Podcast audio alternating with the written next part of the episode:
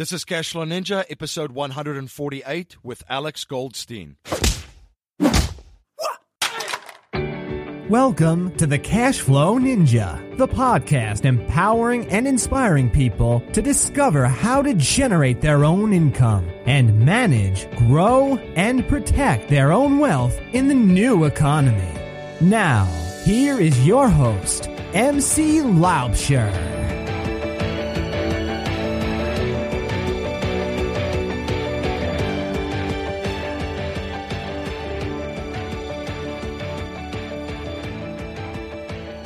Hello, everyone. MC Laubscher here, and welcome to another episode of the Cashflow Ninja.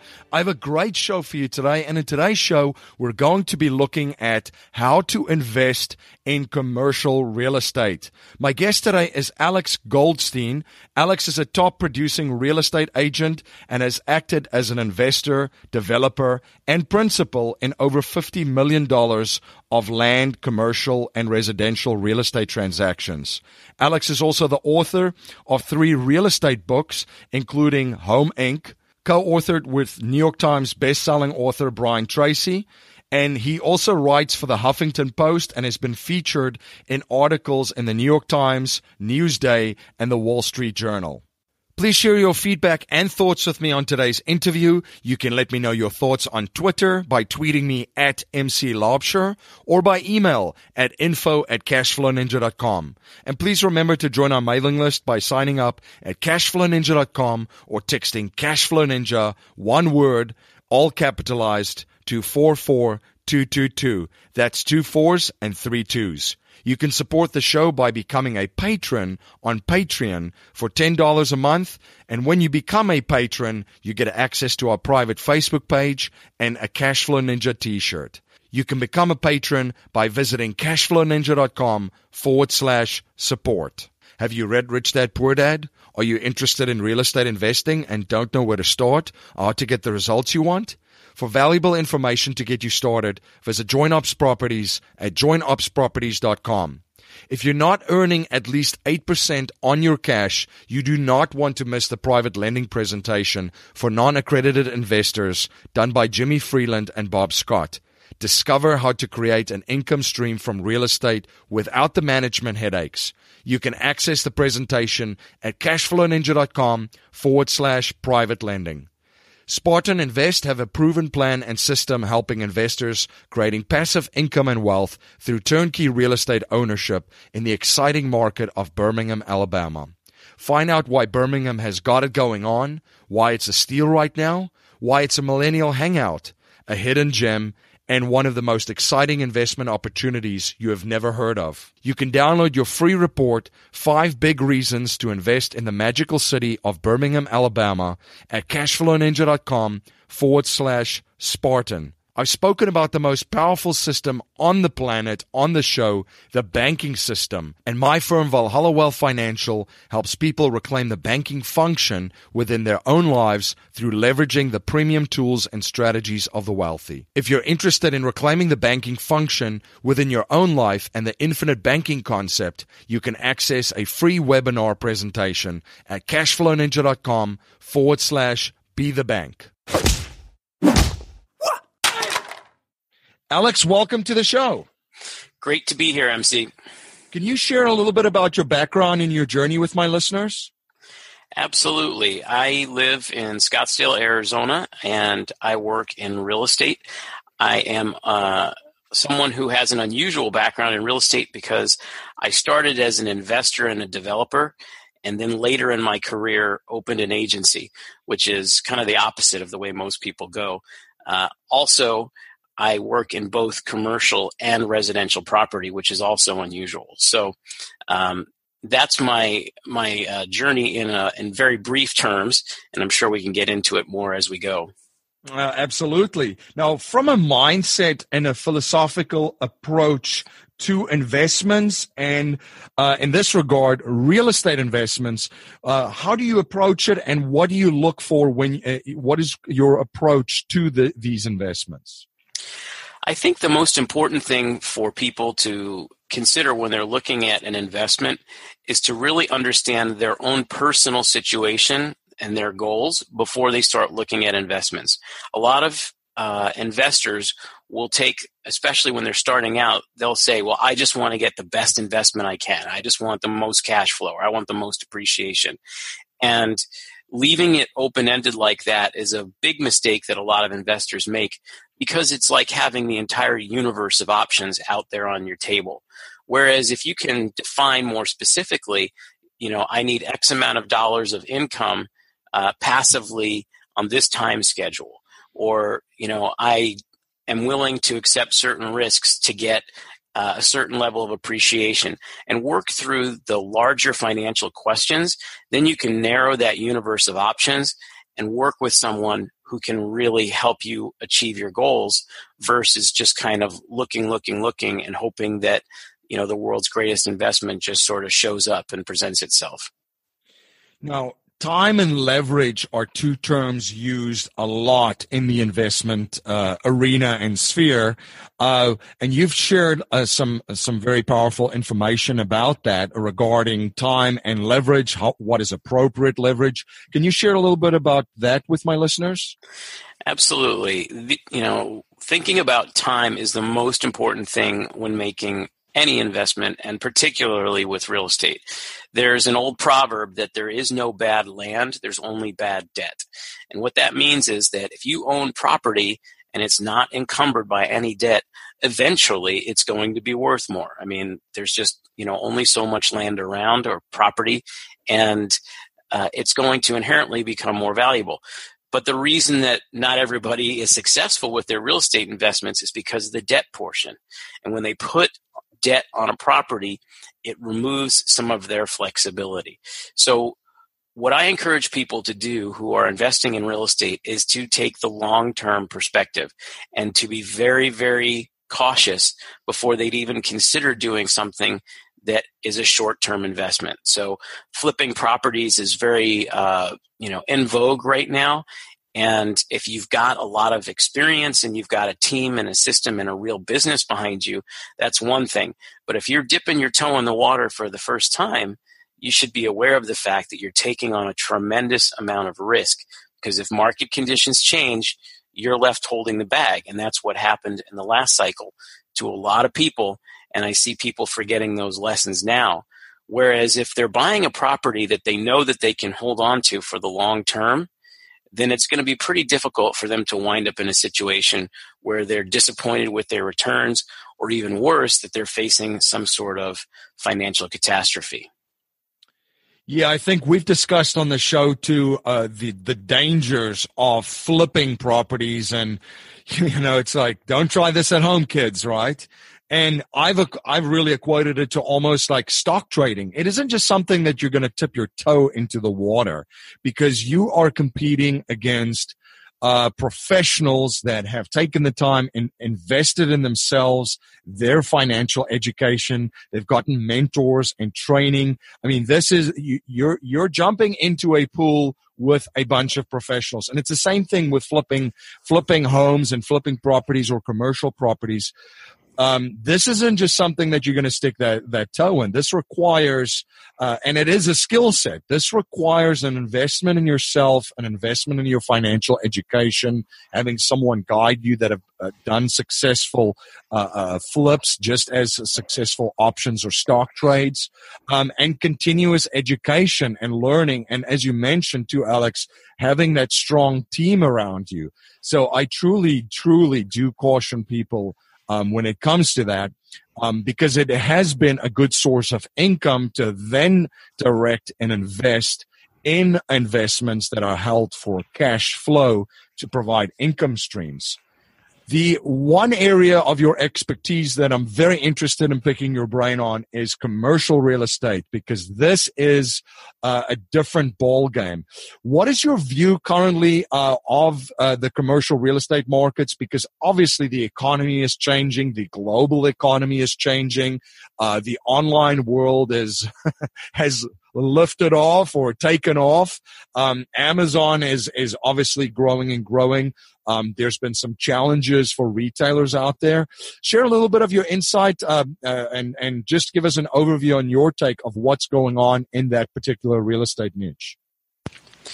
Well, the commercial real estate market has been on fire uh, for several years now, and that's been driven by very low interest rates. And I think that, you know, as we see this shift in interest rates, that puts the brakes on commercial real estate in general, and it forces people to be a bit more careful about how they underwrite a property. Uh, so I think we're going to see some more uh, sanity restored to to the way things work. Something that's really important for people to understand about commercial real estate as opposed to residential is that in, in the commercial world, financing is much shorter term than in the residential world. So when you buy a house, you can get a, a note that you take 30 years to pay off. That doesn't tend to happen in commercial real estate. Most of those loans are going to be five to 10 years out. So why that's important is because it means that as rates increase and as some of these projects become unviable, there is a, a pretty strong day of reckoning and it happens a lot sooner than it happens in the world of residential real estate. So my sense of the commercial market is that we have been affected by this low interest rate environment. And as you also mentioned, there's Amazon, which has greatly impacted retail. And I have been uh, advising clients about that for quite some time. I believe that we're going to see a significant shakeout in retail uh, real estate. However, I also think that represents opportunities because there are certain types of uh, retail properties where the baby may be thrown out with the bathwater, so to speak. So, properties that are in prime locations, I think we'll find that there's other ways for them to uh, recoup some of their value and to potentially uh, become even more valuable than they were as retail properties. So, um, that's my 30,000 foot overview of what's going on in commercial, and I'd be happy to speak in more detail about any of those types of properties if you'd like. Yeah, because so one thing that comes to mind is because um, there's a ton of stuff, obviously, on the internet about the retail uh, situation, and some call it the retail apocalypse with Amazon and all these online companies taking off. And you know, the in- internet is a wonderful thing. There's a ton of information on there. That's the positive thing, and the the con too is there's a ton of information on there. Yeah. So there's a lot of different viewpoints and takes on this. Um, but as you mentioned, there's still going to be desirable desirable areas. So from that perspective, when you look at what would be a desirable uh, investment property? What are some of the things that play into it? Like the first thing uh, right off the top of mind is foot traffic, right? Location of the visiting, uh, uh access from highways, etc. Can you talk a little bit about that and what properties would still be desirable even with all these other factors? Um, and is the retail situation really as bad as as as discussed uh, by certain outlets? I think overall the situation in retail really is uh, it's bad. Um, you know, there's a lot of stores that I just don't think can exist through the e-commerce revolution. However, when you look at what's happening, it's interesting that there are some bright spots in retail, even though you've got a lot of problems like, you know, Sears and J.C. Penney and Payless Shoes and all these other companies that are, you know, seem to be spiraling toward bankruptcy. You've got, on the other hand, uh, companies that are growing. So the TJ Maxxes of the world um, and the dollar stores are actually increasing the number of stores because they're successful with that model. So there are some businesses that are resilient uh, in the face of the e-commerce revolution. So that's, I think, something important that people can take advantage of in the medium term. Over the long term, if you own retail, you want to be in a prime location. And a prime location, as you said, it could involve foot traffic or it could involve uh, the cars driving by and how many there are. You want to be in busy spots because that land can be repurposed. So, you know, the old saying is you want to be at main and main, right? So if you are in a great location in whatever area you are, that land will retain its value and can be repurposed. So if you have a big enough shopping center, you can turn it into apartment buildings in the future.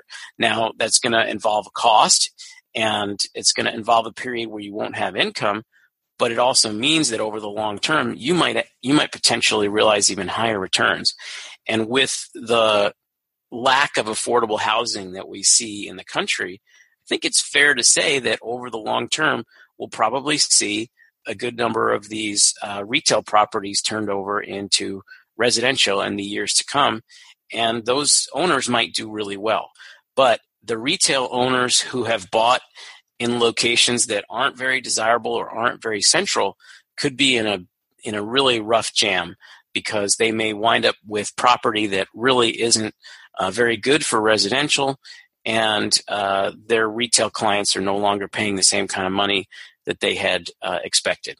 No, and that's interesting because yeah, if you have to to advertise to get people to come to you wherever you are in the location, you're really going to be in trouble, is what you're saying.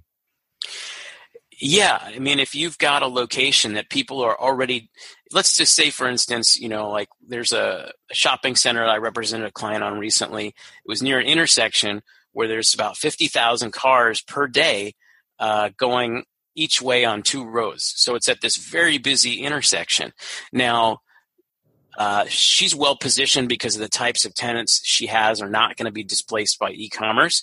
So we feel good about uh, you know the intermediate uh, profit stream and cash flows. However, let's just say you know we're 20 years into the future, and the world has changed, and now basically nobody goes to restaurants and nobody leaves their house anymore, or whatever. You know, um, the the reality is that that uh, intersection is still going to be the heart of the city, and it's going to have a use for people, whatever that use might be. It seems like residential is probably high up there on the list, but you're not going to take something that's the center of the city and suddenly it goes away. It has inherent value just as a result of its location. And as the world changes, the way that that is monetized and the, the way that it gets cash flows can change. So that that is the protection is having that great location. When you buy in the subpar location and you're just looking at cash flows, you're at a lot more risk. And one of the uh, I think most overbought uh, types of property that I've seen in this last cycle have been the drugstores. You know, the CVS's and the Walgreens. They are selling at these really low cap rates, particularly in you know Florida and, and California, but even here in Arizona, where people are just earning you know a few percent per year, and they're paying outrageous prices for the property because the perception is, hey, Walgreens and CVS have terrific you know, high rated credit. They're going to pay me no matter what. So even if they close the store, my cash flows are safe. But my response is, well, if they close the store, who's going to be your next tenant? Where's the value going to come from in that property? And in my estimate, a lot of people have dramatically overpaid for these properties. And when CVS and Walgreens start shutting down stores because they're able to do more business online, you know, I think you're going to have uh, a lot of really disappointed property owners. You're listening to Alex Goldstein on the Cashflow Ninja podcast. We'll be right back after a word from our sponsor. Are you having a hard time finding great investment properties? Unfortunately, the best deals are rarely found locally. Successful investing begins with the right properties in the right markets. Norada Real Estate provides everything you need to invest in the best deals across the United States. Our simple, proven system will help you create real wealth and passive monthly cash flow. Learn how to find the best deals by downloading your free copy of The Ultimate Guide to Passive Real Estate Investing at noradarealestate.com. That's N O R A D A realestate.com. You're listening to Alex Goldstein on the Cashflow Ninja podcast, and now back to our interview.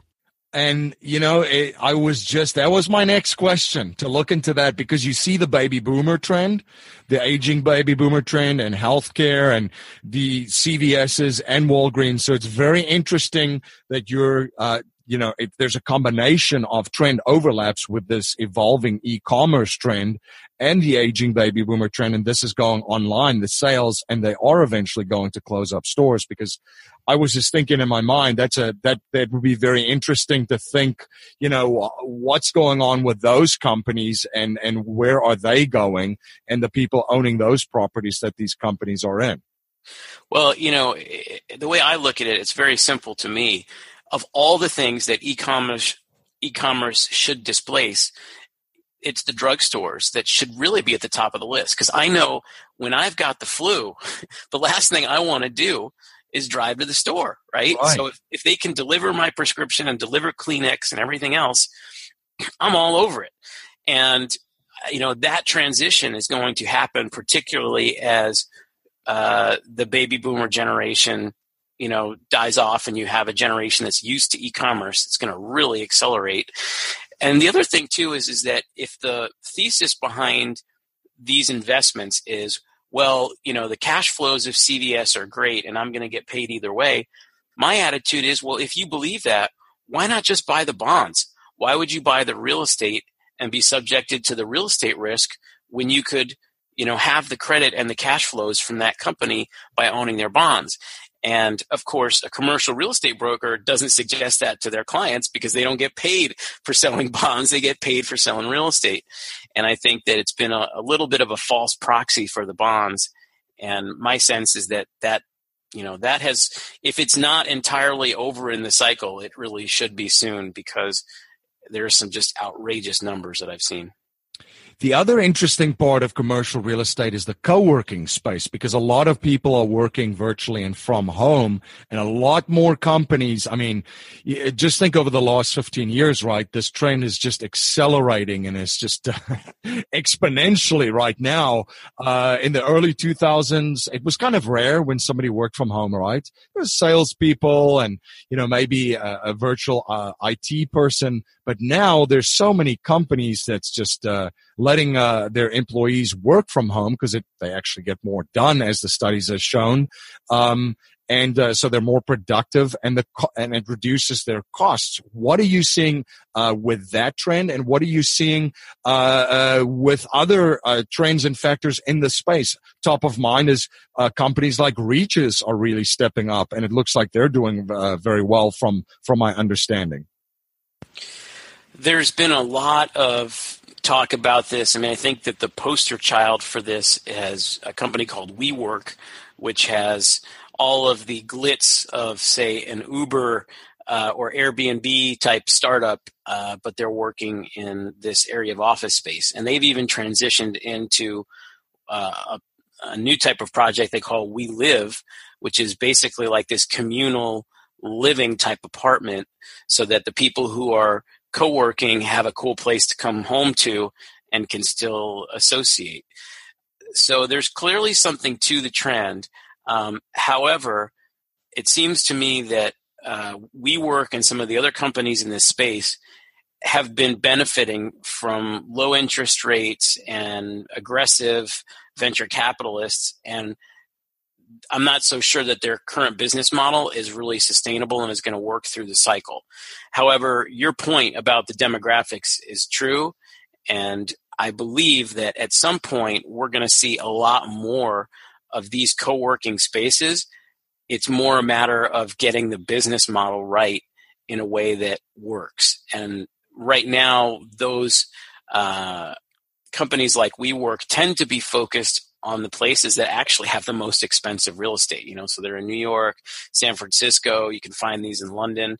Um, I'd love to see them. You know, where I live in Arizona, we've got a couple of small co-working places, but it's not enough that it's really uh, changing the way people work here. So I definitely think it's a trend to monitor, but I would I would just be cautious about um, that business model because basically you're just buying you know office real estate and you're trying to sell it in a different way.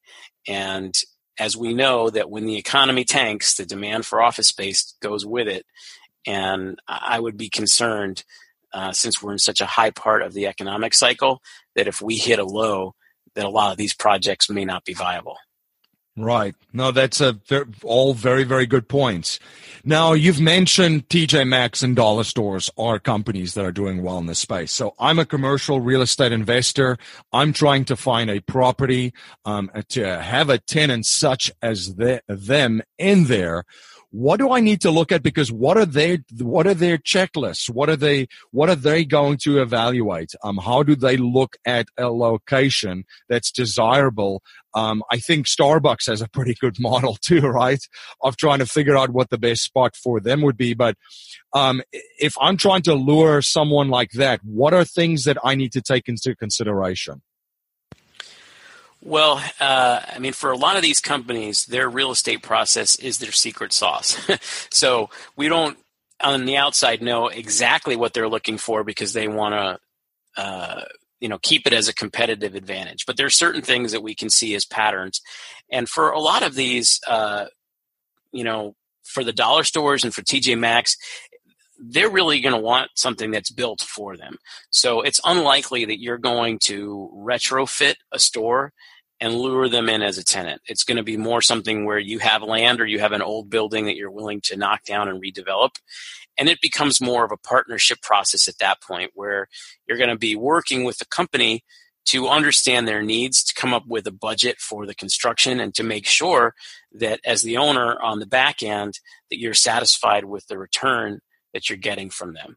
And I think in general, you know, TJ Maxxes are going to be located uh, you know, more in the you know suburban type areas.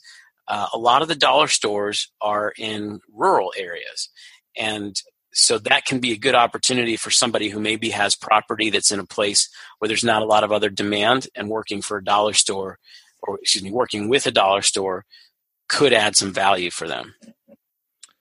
Very interesting. Now, Alex, can you walk us through the commercial uh, real estate investing process? Of uh, there's obviously a couple of differences between that and just uh, buying a residential uh, real estate investment or even multifamily.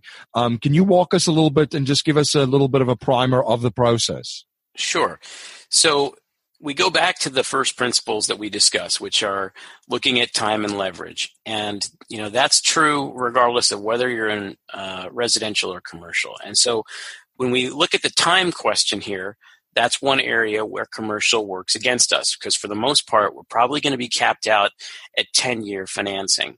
So you have to ask yourself, what do I think the world's going to look like in 10 years? And I know that for me, I don't even want to ask myself that question because I know that whatever I say, I'm going to be wrong. So, what I tend to do is assume the worst and then say, okay, let's just assume, you know, that bank loans are going to be two or three times as expensive and cash flows are going to be down and so on and so forth. And I still don't want to lose this asset and I want to make sure I have it in 10 years. Well, what am I going to do? It means that if I if I'm going to put leverage on it, I'm going to be really conservative with that leverage. I'm going to put on as little as I need to make it have the cash flows that I want in the short term. And and if I have any excess cash flow, I'm going to be paying down that debt so that in 10 years when I'm talking to the bank, I know that I don't need them and that I can walk away from their terms if necessary. So those are a couple of the things that I think are are particularly important for people to assess on a macro level. On a micro level, um, some part of it comes down to, again, what kind of income does someone need? I had worked with a client, uh, that shopping center I mentioned that was kind of on Main and Main. You know, her needs were uh, pretty basic in terms of the income that she needed for her family was very easy to get with just about any asset because of the amount of money that she had uh, to invest. So we didn't have to put on much leverage. But when I met her, she had been telling me that other commercial brokers were encouraging her to leverage up dramatically, basically to the max, and buy about four times as much property as she actually needed to get that income. And the reason they were doing that was because they never really asked her what her needs were. They never really tried to find out what she was going to do with the money that was coming from that property. They just put her into deals or tried to put her into deals that they thought were good and they wanted to leverage her up because they were bullish on the market. And these are the kinds of things that are really important when you get down to brass tacks. So if you can buy a property, um, you know, if you have millions of dollars and you only need a small income from it, then you're going to look at things differently than if you really need to squeeze out every last nickel of income from a property. And the trade off there is that you can often get into the better location and have a, a better long term appreciation and get less cash flow now versus somebody who is kind of going out into the second and third tier areas getting higher cash flow, but whose long term prospects may be uh, in doubt as a result of some of these big changes that are that are coming that we've talked about. Now, Alex, uh, one habit I've observed from wealthy and successful people is that they're always studying new subjects and learning new skill sets. What are you currently studying and what new skill sets are you currently learning? Sure. I have a lifelong uh, love of wine, and I, you know, I've been uh, on the board of the International Wine and Food Society for a long time, and I still am a student of wine, and I always will be. Uh, another thing that is a more recent skill acquisition for me. I had uh, injured my uh, my back and my leg. I had some some issues in terms of uh, joint and disc damage, that sort of thing. And I was really into working out. I was in great shape, and that curtailed my activity quite a lot. So I have been learning a great deal about how to heal these injuries and how to exercise uh, effectively without injuring them. And I've learned that that is a skill in and of itself, and that's what I'm working on now. Fantastic. Well, on the wine side, the next time I'm in Scottsdale, we'll we'll have some wine together. I grew up in Stellenbosch in uh, South Africa, our wine country, and just uh, recently got back from visiting there. So uh, I have a love of that too. One of uh, one of my favorite things. That's terrific. Yeah, I'd love love to host you when you're out here. now, a core message in our show is to leave our families and communities and the world better than we found it by passing down a mindset, values, and principles to future generations, not just money. So if you cannot pass on any money to future generations and we're only allowed to pass on three principles to them to build wealth and achieve happiness and success, what would they be? Well, the first principle would be to take great care of your body because without your health, uh, none of your other dreams or goals can be realized. So that's, I think, the first thing that I would I would teach the next generation. Uh, the second thing is to do whatever you want, not what others think you should do, as long as you're not harming anyone. Um, so as long as there's no damage to anyone else in your you know your dreams uh, you should follow what you want to do particularly you know when you're young and starting out. I think a lot of people are too focused on what's expected of them or what they think people want of them rather than doing their own thing.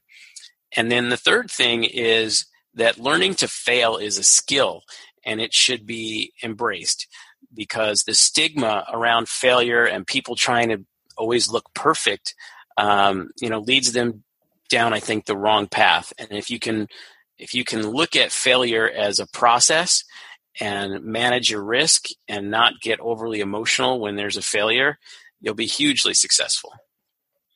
Thank you for sharing that. Alex, how can my audience learn more about you, uh, your company, and stay informed of all of the projects that you're involved with? Sure. Well, I uh, recently published a book called No Nonsense Real Estate, and it contains uh, everything that people should know before they buy or sell a home and some of the basics of real estate investing too. And if they would like to uh, read that, they can check out the site at nononsensebook.com. Um, and I'd be more than happy to uh, communicate with anyone who has questions as well. There's a way to contact me on there. Fantastic. Well, Alex, thank you so much for coming on the show and sharing your journey and your knowledge around commercial real estate investing and investing in general and providing so much value for my listeners.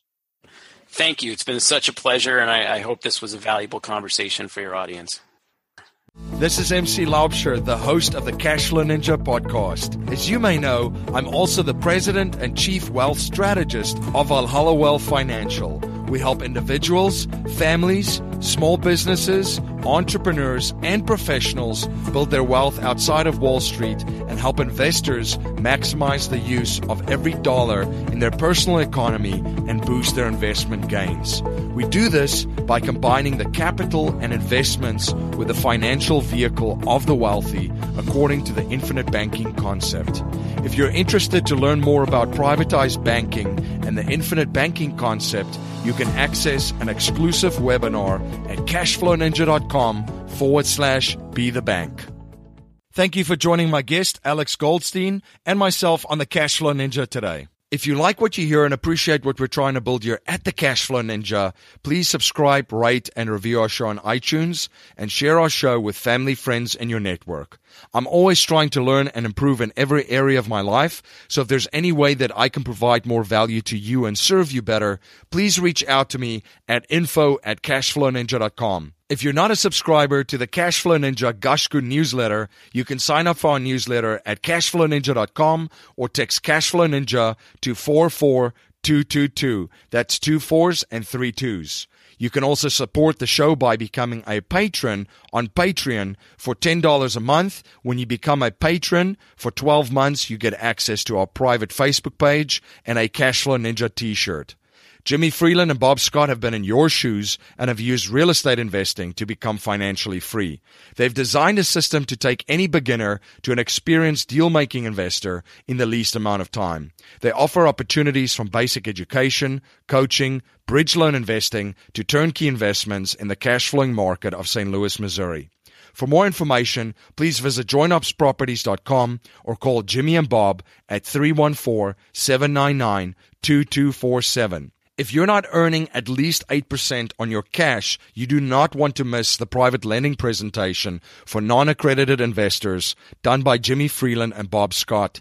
Discover how to create an income stream from real estate without the management headaches. You can access the presentation at cashflowninja.com forward slash private lending. Creating passive income for you and your family is easier than you think. All you need are three things the right plan, the right product, and the right turnkey provider. As an investor, you want a safe, profitable, and convenient way to invest your capital without being at the mercy of stock market fluctuation. Investing in real estate in a turnkey way that provides monthly passive income with very low risk is exactly what Spartan Invest provides for their clients. Their mission is to make investing in real estate easy for the busy professional. Spartan Invest help investors create passive income and wealth through turnkey ownership in Birmingham, Alabama. You can download your free report, Five Big Reasons to Invest in the Magical City of Birmingham, Alabama, at cashflowninja.com forward slash Spartan. The wealthiest families on the planet know how to capture their wealth and then leveraging their wealth through their own banking system. If you're interested in privatized banking and the infinite banking concept and learning the premier strategies of the wealthiest individuals and families on the planet, you can access your free webinar at cashflowninja.com forward slash be the bank. That's our show for today, everyone. Until next time, live a life of passion and purpose on your terms. You have been listening to the Cash Flow Ninja with your host, MC Laubscher, the podcast empowering and inspiring people to discover how to generate their own income and manage, grow, and protect their own wealth in the new economy. Today's show notes and resources are available on our website, cashflowninja.com.